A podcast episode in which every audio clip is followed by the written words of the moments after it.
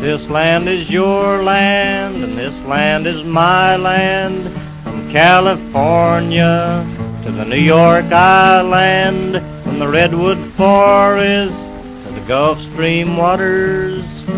This land was made for you and me. Welcome, everybody, uh, to the inaugural podcast of the Renew Gurus. Uh, my name is James Owen. I'm the executive director of Renew Missouri. This is a uh, this is a little experiment we're going to try. We want uh, to find new ways to engage and educate our supporters and the public. Uh, we're going to try it through this podcast. We don't know if it's going to work, uh, but we've got some pretty sharp people here uh, that are going to be considered our gurus for this. Uh, first off, uh, we have Matthew Patterson. He is the policy advisor for Renew Missouri. Matthew, how are you today? Well, I'm doing great, James. Uh, enjoy being on the inaugural episode here. I've always been told I have a face for podcasts, so you know. That's a good one. yeah, maybe first and last uh, appearance on the podcast. Uh, we also have uh, Emily Pinetek. Uh, she is our research clerk this summer and maybe beyond. She is also, excuse me, uh, she's also writing a column for the Columbia Daily Tribune uh, this summer. So she is in very good company that uh, we have two people who have a weekly Columbia Daily Tribune column and work at Renew Missouri. I'm the other one. Emily, how are you? I'm great. Hi, folks. Yeah, you excited to be here? Here I am. Good. Running the boards, uh, we got Philip Forsica. He's going to be our producer on this podcast. He's the guy who, if you think this sounds great, he's responsible, and if you don't like it, he's well. We always blame him for everything. So, Philip, how you doing? Doing well. Am I supposed to be talking to you? Limitedly. Okay. Well, thanks for telling me what to do. Okay. Um, I want to start this. I mean, we've got some substantive things we want to discuss here, and we think that's important. But since this is our first one, we kind of going to go over what we hope to accomplish with this and what we're hoping that people take from this. Um, we are going to do this a couple of times a month. Uh, we are not only going to be diving into specific legal and policy issues that might be affecting Missouri or energy policy or just general, you know, politics around. Uh, but we also want to dive deep into um, research that's being done, policies that are being formulated. Uh, I don't know about all of you, but uh, sometimes I get these emails from people sharing articles with me, studies with me, and they're 60 or 70 pages long. And I sit to myself, I sit there and think to myself, oh my goodness, I need to get to this this weekend. And then I never do. And then it just sits there. And by the time I read it, it's been supplemented by some other important research, which I'm also not going to get to until it's actually been read. So, or been, been done or supplemented itself. So we are going to be doing a section called TLDR, which is going to stand for too long did read as opposed to didn't read. It's because we're going to read it and we're going to process it down to you. We're going to do some vox splaining for that. And we're also going to be trying to reach out and do some interviews with people who are movers and shakers in utility rate making, energy policy in Missouri. So we're hoping that by picking their brains and finding out what's important to them, that can apply not only to your general knowledge of what we're doing here, but also look at like how this might be affecting things around the country. So, that's what we're hoping to do. And we're hoping that you find this enlightening and you also find this is something that you can support financially. Uh, we don't need a lot of money to do this, but Renew Missouri, uh, we have a mission to promote and advocate for renewable energy and energy efficiency policies around the state of Missouri. We do need money to do that. And so we're hoping that you see this as something that will help get your message out and that you can help us fuel our efforts. And that was a pun, by the way. Fueling your efforts. I, why don't you all laugh? But Drum I'm roll. Oh yeah, I, I, if we could get a rim shot in here, that would be good. Um, I don't have any room for. Uh, Thanks, Philip. Yeah, Yeah. thanks that. we we don't we don't have uh, we don't have uh, room for a drum kit in the Renew Missouri studios. Um, so yes, we are uh, broadcasting uh, from Columbia, Missouri, at the Renew, Renew Missouri headquarters. Uh, you know, we are based here. We also have an office in St. Louis, uh, potentially opening an office in Kansas City. So we're right here in the heart of Missouri. And one thing I don't want to do is do that awful, awkward seven or eight minutes at the beginning of every podcast where we sit around and talk about how everyone's doing because I would rather just have knives stuck in my ears than hear people talk about that because I think it's generally pretty insufferable. Don't you all agree? Sure. Okay, well, I'm just going to get into it then. I mean, you all have to say yes, right? Yeah. Yeah, okay. Well, um, Contractually obligated. Yeah. yeah, I mean, we don't want to cut this off and throw you all out of here uh, halfway through the podcast. So um, let's get into it. Uh, we've got a lot to talk about. Um, the fun, the thing we want to focus on this week is um, there was a case that uh, an opinion was issued by the Missouri Supreme Court uh, on Tuesday. Uh, we're doing this on Thursday. So, for all I know, there's some big piece of policy that's being announced right now that we're not going to get to talk about, and we'll have to save for some other podcast. But the thing that happened on Tuesday of this week was the Missouri Supreme Court made a ruling on uh, the Clean Line Grain Belt Express. Um, now, to give a little bit of an, uh, a little bit of background on what that is, uh, Clean Line is a company based out of Texas. They build transmission lines around the country. Uh, they had a proposal to build a series of transmission lines that were going to go across the Midwest uh, from Western states where there's a lot of wind produced, and that transmission was going to go to the east where we've got lots of population centers, but not a lot of places for wind. And that was their proposal. They've got these north of here, they've got them south of here, and Grain Belt Express was what was going to be that would go from Kansas, Nebraska, and go out east into Illinois. This has been going on for a while. There's been a couple of bites at the apple of this. Um, the Public Service Commission, um, just for all of you who don't know, the Public Service Commission regulates privately owned utilities in the state of Missouri. Uh, I think pretty much every state has some sort of regulatory body like that that has privately owned companies. Um, one of the things that they're responsible for doing is issuing certificates of convenience and necessity, uh, which is what we also call a CCN. It's one of the many TLAs uh, that we have uh, working in energy policy, those three letter acronyms. And that's where, if you are wanting to build a utility plant, you have to get permission from the Public Service Commission. And under the Missouri law, an electric transmission line is considered plant. So they had to get it, they had to get permission. And before, uh, the uh, the company uh, Clean Line has had problems doing this because they weren't actually going to be selling any power in Missouri. So the Public Service Commission concluded that it didn't have any interest in serving the public here, and they couldn't concern themselves with the public in other parts of the state. It was actually a fairly valid concern. When Clean Line came back this time, uh, they had announced a series of contracts they were going to enter into with municipal utilities in the northern part of the state, including the city of Columbia, city of Hannibal, city of Kirkwood, I believe is in there. They are municipal utilities, and they were going to be getting wind power from this, so that they took care of that concern. But there are always other concerns. and Matt Patterson, you know, there's a lot of political stuff that goes on uh, with the idea of a private company going in and trying to put in a transmission line. Um, you've been out there. I mean, what are some of these things you hear about from people? And this is going to be in a rural part of Missouri. Uh, I mean, what do you think is? I mean, you got to uh, like elaborate on what the concerns were there. I mean, what do you think? What do you think those people are are worried about?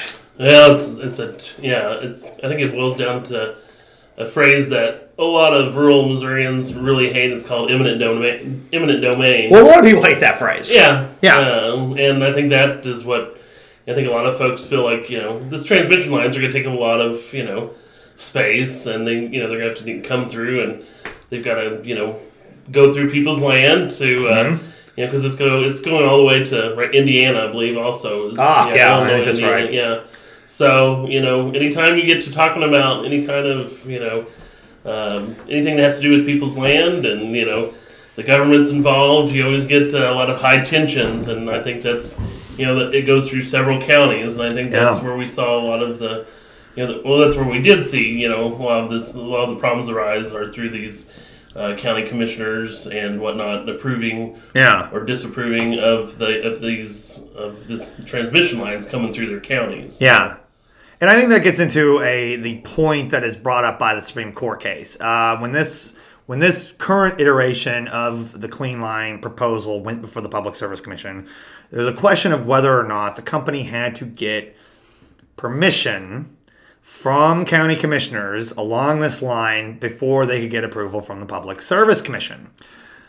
The phrase uh, that gets thrown around uh, by the commission and in these statutes is called assent Yeah. assent. Now, Emily Pinetek, you're not a lawyer, are you? No. okay, you're a grad student though. Yes. Yes. And you are you have a focus on you know environmental policy, regulations, that sort of thing. Um, you've read this decision. I mean, what was it? You you had a takeaway that we were sharing in our uh, in our, our pre pod briefing about um, you know what makes all of these decisions and what all makes all these things complicated. And you said something that I kind of made fun of a little bit, but I mean, I think it's important to remember while we're talking. What did you? What was your takeaway from this case? So basically, my takeaway was that the um, decision relied solely upon semantics, so interpretations of words. Yeah. And I thought it was pretty great that the word or played a significant role in Yeah. determining how the Supreme Court ruled on this case. Um, because there was a difference between a line CCN, which has to do with the electrical transmission Yes. um, line, or an area CCN, which is a permit that is given if um, to it like an electrical plant. Right. So there's a lot of case law and precedent um, designating the differences between a line CCN or an area CCN. And so Yeah. the Supreme Court relied upon the use of the word or to determine um, that there is a clear difference between the two types of permits. Yeah, because and I think that's a good breakdown of what will happen here. Because when you look at how the Missouri Supreme Court looked at this, because here's what happened: the Public Service Commission basically said, "Well, we like this." I mean, there was basically, I think there was a there's five people on the Public Service Commission. Four of them said, you know, "We agree with this. We we would like to see this happen. However, we feel like we are bound by precedent that was set by the Western District Court of Appeals." And they had a case, we call it the ATXI case, um, it was involving uh, a transmission line that Ameren, Missouri, which is the largest electric utility in the state, was wanting to put in. They basically said that there had to be county assent uh, for that, and we feel bound by that. Now, there was one dissent to that. That was Commissioner Rupp. He, I think, pretty much believed that they should grant it anyway. I mean, that was his dissent. And so, but it was 4 1. I mean, it was basically 4 1 um, saying no got to have a simple majority there on the Public Service Commission. Um, so they basically said, well, we're bound by this. We're bound by this uh, decision. Um, and that decision basically said, yeah, you had to have county commission approval for it. Now, what's interesting is with a line CCN, and I think Emily put it pretty well that you have to get, you don't have to get county assent for that, but with an area CCN, you do. The problem with the ATXI case, and, and the Supreme Court gets in this a little bit. This was Ameren wanting to build, I believe it was like, I think it's called like the Mark Twain Express or something like that. It's Yeah. yeah, something like that. Uh, they didn't really specify what kind of CCN they were wanting to get on this. They didn't call it a line or an area CCN. It's vague in their application, and so the uh, and so the Western District ascertained that had to be an area CCN. And what happened here with Clean Line, instead of going back to the Western District, um, and I want to get into a little bit of procedural things here. Um, okay, for the non lawyers out there, I actually think I'm the only lawyer in this room right now, so they can gang up on me. Um, we have a couple of lawyers that work at Renew Missouri, so if they hear this and they think I'm wrong, well, they can they can do their own podcast. Um, so we have okay, so we have in Missouri three appellate districts. We have the Eastern District, which is based out of St. Louis. We have the Western District that's based out of Kansas City, and we have the Southern District that's based out of Springfield and it it deals with circuit courts and administrative bodies all over the state of Missouri. Typically, uh, if you have an administrative agency or government agency in Cole County, which is where Jefferson City is, which is the state capital, those decisions go to the Western District because that's the district it's in. So they get a lot of government cases there. Now, uh, that so that's where like a lot of the public service commission appeals get decided and i can tell you from what i hear all the western district judges hate these PSC cases because they're very technical they're very precise not a lot of people know them and so it's just kind of a pain in their neck uh, this one, however, uh, this one, uh, the parties, and, and I will let's let's um, let's put this disclaimer out there. I probably should have done this earlier. Renew Missouri was a party to this case. We were a party to the appeal. Um, we issued our briefs and everything else. We represented uh, these interests at the Public Service Commission level. Um, and here's the other thing: most, a lot of administrative agencies, you have to go to a circuit court to get uh, a ruling there, and then go to the appellate court. There's a statute in Missouri that says if it's PSC decision, you go immediately to the appellate court, and it usually goes to the Western District. The reason this didn't, the reason Clean Line didn't go to the Western District is because we have local public hearings in these cases, and there were a lot of local public hearings on this case. I went to several of them. Some of them were in the Eastern District. You look at Hannibal, Monroe County, um, some of those places, they were in the Eastern District. That's how they led the argument that it should be heard at the Eastern District.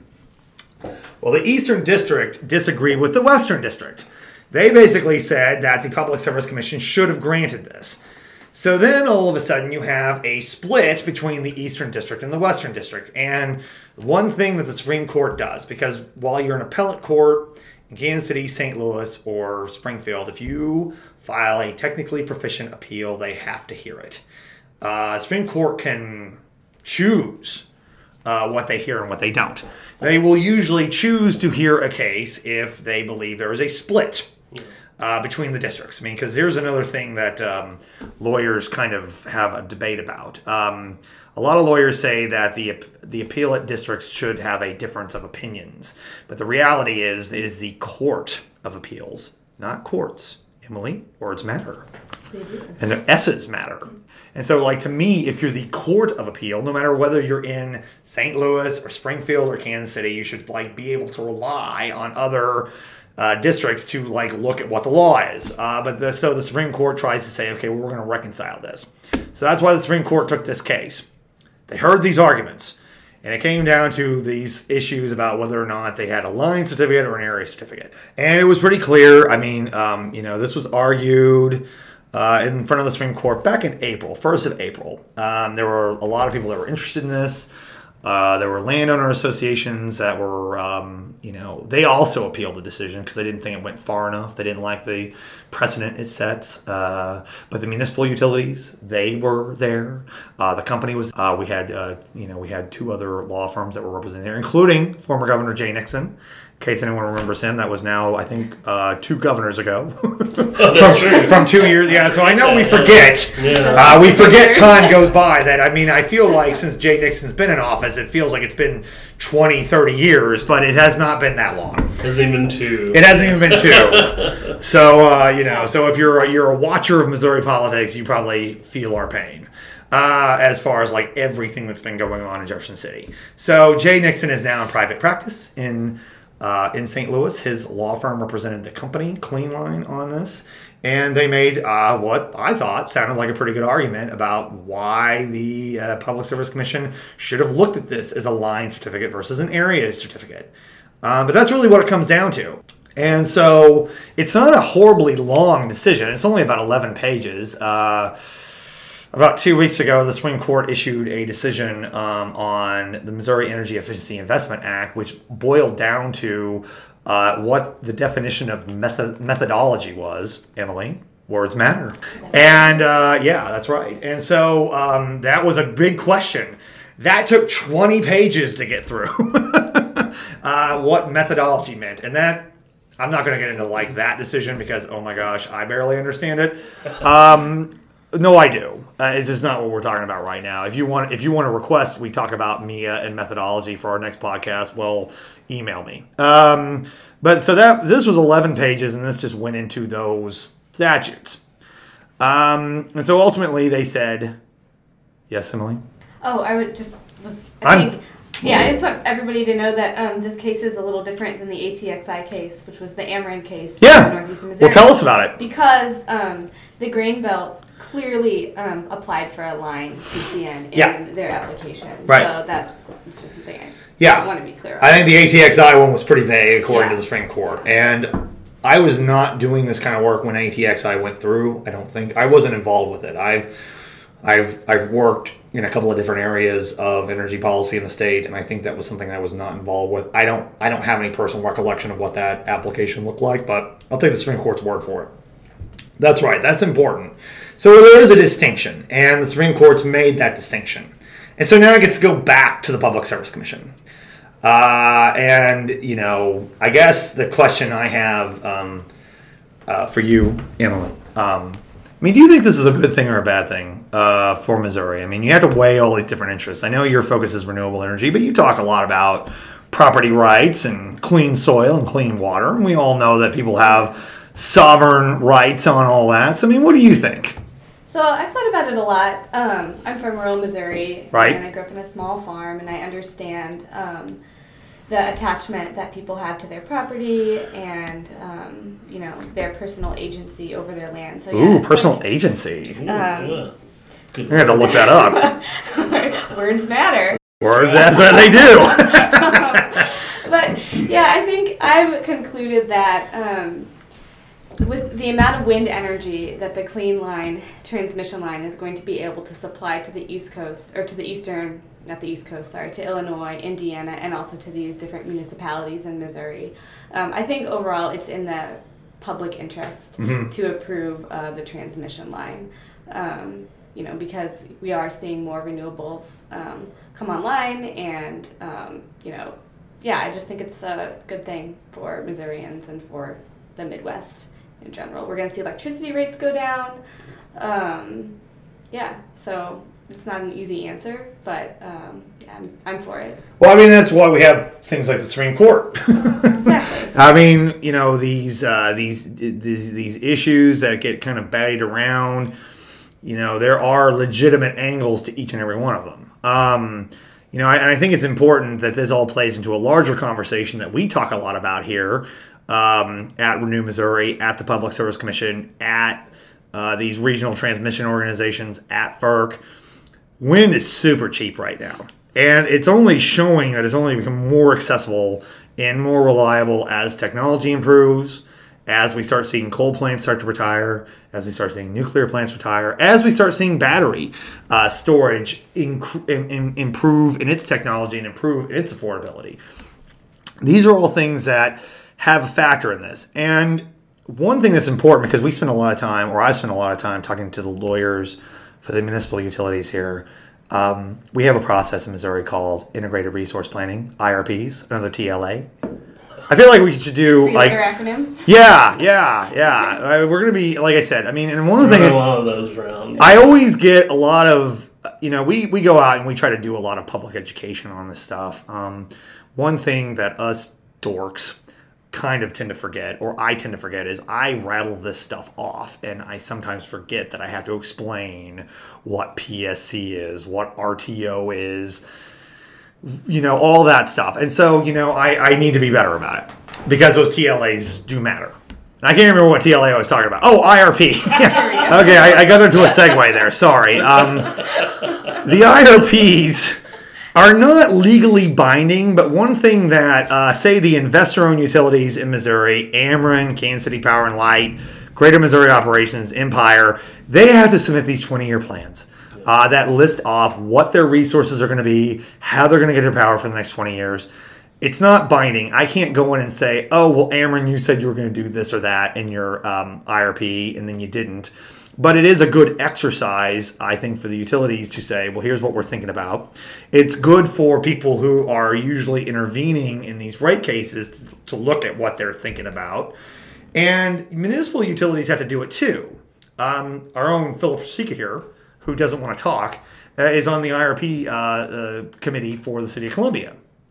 And so he's going through that process right now. I'm not going to ask you about it because you're busy over there. But um, it's a, but municipals have to do this, and I mean one of the things that they were really concerned about because we had this argument in April. There had been a motion to expedite this. The Supreme Court granted it, and we waited several months before we got it. The reason they wanted to expedite that is because they had to submit their plans to their city councils. And if they didn't have these plans put in place, they might just have to say, look, we're going to have to forego any contracts that we're going to have to do on this because we have to like assume it might not happen. So that is an important aspect of this planning process because City of Columbia serves a lot of people. There's 120,000 people that live in this town, a lot of businesses, a lot of industry. Uh, Kirkwood, same way. Hannibal, same way. They're not quite as big as Columbia, but they still service a lot of people. They still service a lot of um, businesses there. And so they have to know what they're going to be doing. So it's urgent. It's urgent not just to the eastern states. This is going to, but this is going to be urgent to this. And I bring all this up because, I mean, I will say one of the concerns that we've had with this is we know, like, when whenever one of these cases gets filed with Public Service Commission, there are a lot of parties out there that get involved with these. They're called interveners. We're interveners. We are traditionally getting involved with every electric rate case. We have started getting involved with gas cases because we've started putting a focus on energy efficiency. But we do get involved with these cases, even sometimes if it's just to monitor them. Um, you know, we've only got six people on staff here. Uh, not all of them are lawyers, um, but uh, we do try to eh, put a lot of resources into this because it's what we do. The utility companies will routinely get involved with, uh, like, if an electric company is asking for a rate case, the other electric utility companies will intervene in those cases. Uh, and they do that because they see that policy that gets created in those rate cases might have an impact on them later on. So they're always trying to influence that. Now, the you didn't see a lot of utilities get involved with these cases with clean line but I think that there is a thought process among people involved with this that the utility companies, when they're doing their IRPs, or they're talking about how much coal is going to cost them, or they talk about how much environmental compliance they have to do with their nuclear plant. I mean, we only have one nuclear plant here in Missouri. It's owned by Ameren. It's not very far from here uh, that then all of a sudden, if they have this transmission line going through Missouri, that they would have to then say, well, that has to be an option for us. Maybe they don't want that to be an option. Um, and the reason I say that is because, look, utility companies um, they make money off of building things. They make money off of owning things. They make money off of capital projects that they have to go out and find investments for. That's how they're able to get a rate of return at these rate cases. Clean Line comes in and they just exist independent Yeah. of a utility company. Then all of a sudden, Ameren, KCP&L, whoever, they look at that and say, well, that's not something we're terribly interested in because we don't own it. ATXI is interesting to Ameren because they own it they're able to put that into their rate cases. They're able to get a rate of return on that, which is anywhere from 9 to 10% historically here in Missouri. Uh, that's like something that you look at as a rate of return in a lot of places around the country. So, to the extent that you had a lot of silence from the utility companies on this, made you wonder if they were doing a lot of things behind the scenes. I don't want to be a tinfoil hat guy, I don't want to be a conspiratorial guy, but it does make you wonder. It's just a thought. Everyone's looking at me now like, what have you done, James? Uh oh. No, I, It's going to reservation. no, I, no. Uh, no. no. I mean, I just think it's, I, I think it's interesting because it's one thing to look at these things. I mean, you can look at, are they going to build a transmission line? Are they not? Does this interfere with individual families or farmers' property rights? Does this have an impact on their farming operations? Those are all important issues, but it also plays into larger topics. Um, I just wanted to mention. So you talked about, um, you know, how does it affect farmers and landowners? Right. Um, just so everyone's clear, the transmission line just looks like an electrical transmission line. Like it's not, um, it's not wind turbi- turbines. It's Right. not like a whole um, new kind of infrastructure that we're not already used to seeing on the landscape. Right. It's like if your So- co-op came through and put in new power lines. Exactly. Yeah. That's basically what it will be. You know. Which I have. I will just, as another uh, little bit of information for people out there, I have some personal experience with that. My folks are farmers. I'm also from a rural part of the state. Uh, my folks got into a legal challenge with KAMO, which is based out of Southwest Missouri. They are a uh, regional generation and transmission organization that works with the co ops. Uh, this KAMO outfit was wanting to build a power line that went over three different parcels of my folks' property. My dad and mom fought this like cats and dogs. They ended up settling it, and my dad is still mad about it. And it was four years ago. So, like, look, I'm not sitting here saying this from the perspective of some city slicker, some liberal huckster who's trying to say that I don't care about your farming operation. I'm as much of a farmer as you're going to get and I still say this is something that's necessary. Because here's the thing if you're going to move to different parts of the country, if you're going to like keep building, if you're still going to have like progress in the state, you got to have power that runs it. And you either say we're going to do that or we're not.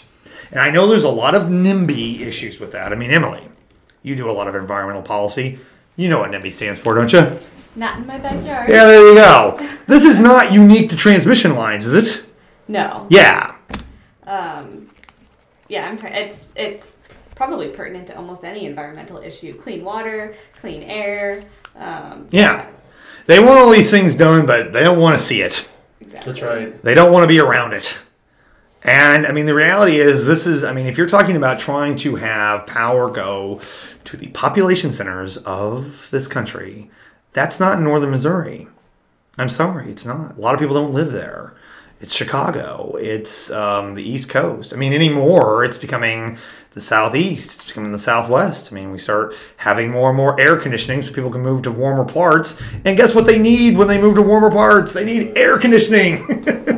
So it leaves a lot of these areas like northern Missouri and that don't have the population growth. Actually, probably maybe even some population decrease. That you know, without things like this transmission line going through, um, you know, they wouldn't be able to get access to affordable and cheaper uh, utilities. And actually, you know, a lot of areas see like their utility bills going up because of that very reason. Um, they don't have the demand. They don't have the businesses. And so, you know, the focus isn't always on that. So I think this is a good way. Uh, you know, I think it'd be a good economic um, thing for uh, rural Missouri. I don't know if that was the thought of it, you know, going in, but I can see that it's going to help them. You know, it's going to help, you know, Hannibal and different. I think you'll see, you know, different um, companies being able to take advantage of that and get them access to win that they may not have had, and uh, you know, cheaper, cheaper energy anyway. So and not have to rely on the you know, old coal and dirty, you know, dirty, Dirty power. Yeah. yeah, Well, speaking of economics, I actually have a question. So, um, do the no questions. No questions? No, just kidding. Yeah, ask your question. I'm just kidding. All right, so I'm curious about taxes Hmm. um, and the benefit, aside from the transmission of electricity, that these projects might bring to rural counties, which Hmm. are Well, look, I mean, you know, to the extent that you're talking about, I mean, this is this is pretty well documented. I think you've got a lot of good anecdotal evidence in regards to wind farms in Northwest Missouri. Um, Matt Patterson here has been working a lot with um, uh, wind supporters in Northwest Missouri. There's a lot of myths and debunking that needs to be done in those parts of the state. People worried about whether or not wind turbines cause migraines and that sort of thing. Uh, based on the shadow they produce, but you look at Atchison County, which is in the very. Am I saying that right? I don't know if I'm saying think so, yeah. Yeah, it's in the very, very northwest part of the state of Missouri. They have seen a boom uh, to their schools, uh, to their transportation infrastructure, and they've been having those because they have a they are flush with property tax increases because of these wind farms. The farmers there are flush with the fact that they don't like these wind farms don't own the space. They rent it, they lease it. In a lot of cases, you can still run cattle, you can still have pasture there, and so they're making extra money Grow crops. or crop. I mean, I you can tell I'm from Southwest Missouri because I don't talk about crops because I am uh, I'm a I'm a I'm a beef farm guy. I mean, I'm not a beef farm guy. My parents are beef farm people because they're the ones working all the time. Um, but that that is, but they still get to do that. This doesn't. I mean, there is some interference here because there is an easement there. Uh, but it's not that bad. Now, as far as the transmission lines go, I mean, I think it is an interesting question. I mean, I think that ultimately Clean Line's going to own that, and there's going to be property tax consequences to that. So, will you see that there's going to be an influx of property taxes in those counties? I think probably so. Those school districts are going to see benefits from that. And look, if there's anything that I know about rural Missouri and rural parts of the country, is a lot of these communities live and die by the school districts that are in their town.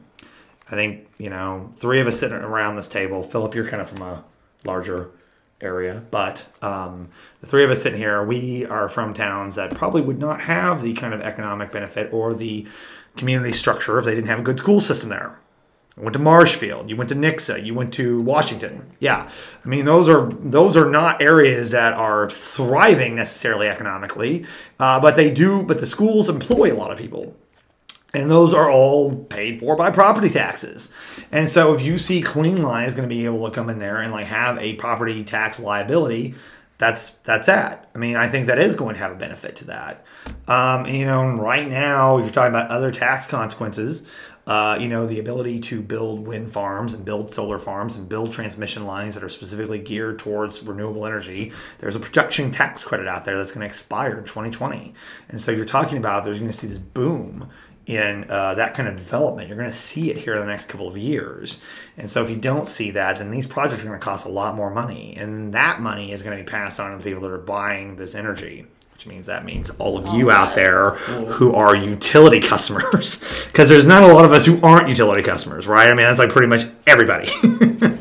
so yeah, I mean, there is there is that benefit there that is going to generate tax revenue. And if you're also talking about the fact that it's also going to like employ people, I mean, to like uh, to be technicians on these lines, if you're going to be talking about people who are going to be able to uh, work at businesses who are going to be moving uh, to communities because they, um, because businesses, I mean, like, look, here's another reality that a lot of people don't talk about, and I don't understand why they don't talk about it. There are a lot of businesses who have sustainability goals for their company, Fortune 500 companies, big companies that are based here in Missouri. Anheuser-Busch, sort of based here in Missouri. You know, General Motors has a big presence here. Ford has a big presence here. They have sustainable goals. Walmart wants to pretty much run all of their stores off of solar, uh, but then at the same time, they also have sustainable goals for their distribution centers. Um, if they're looking at a community near an interstate or near a U.S. highway, which a lot of those run through northern Missouri, and you have Walmart or Amazon or any of these companies, because anymore people buy all their stuff online, so you've got to have distribution centers around the country. They don't want to run that off coal. They don't want to run that off nuclear. They want to run that off wind and solar. So if these areas have access to wind, thanks to Clean Line, you have a better shot of those companies moving there. that means more jobs. jobs. Yeah. Exactly. So to answer your, I mean, so good question, Emily Piatek. Uh, that is exactly what you're going to see there, and I think you know we spend a lot of time advocating for that. You know, we don't at Renew Missouri focus a lot on the altruistic environmental concerns there. There are a lot of groups that do that well. Missouri Coalition for the Environment, Sierra Club, NRDC. We're focused mainly on the renewable aspect of this, and we're focused on energy efficiency, and we're focused on economic arguments. We don't normally get into the issues about dirty coal, but that's all really reality, and it's really something that businesses are looking for. Parting thoughts? Apparently not. uh, no, but I mean, this is um, this is still something that we're going to be involved with. Uh, the landowners uh, who are parties to these uh, actions, you know, they're going to go back to the Public Service Commission. They vow to keep fighting this, uh, or at least they have in their public statements. So we're going to be watching this. We're going to continue monitoring this because we've still got to do this all over again. Oh yeah. Uh, but we now have guidance from the Missouri Supreme Court on what that's supposed to look like. So the reality is that the Public Service Commission very specifically said we are not granting this because we feel bound by ATXI, and the Supreme Court says you shouldn't. I don't know how they change that. I mean, there might be new factual things that come up now, but who knows? Um, and so we will keep monitoring that and going from there. Permission to try again. And permission, yeah. I mean, so they, I mean, so it ain't over, folks. No, it's a long process. Yeah. I mean, everyone gets mad because they don't think the government works quickly enough. But I mean, that's one of the great things about this country is we have a lot of due process, and sometimes that's slow, and sometimes it's a pain. But you know what? It all ends up working out in the end, in my opinion. Maybe not. We hope so. We hope so, right? Fingers crossed, right? All right. Well, I think we've uh, we uh, we're getting the uh, the signal from our producer that we are out of time. Uh, we want to thank you for joining us on this inaugural voyage of Renew Gurus. Uh, this has been James Owen, uh, joined by Emily Pinetek and Matt Patterson of Renew Missouri, as well as, like I said, our producer Philip Fresika. And um, we hope that you've enjoyed this. We hope we get some feedback from you, and we hope to see you down the road.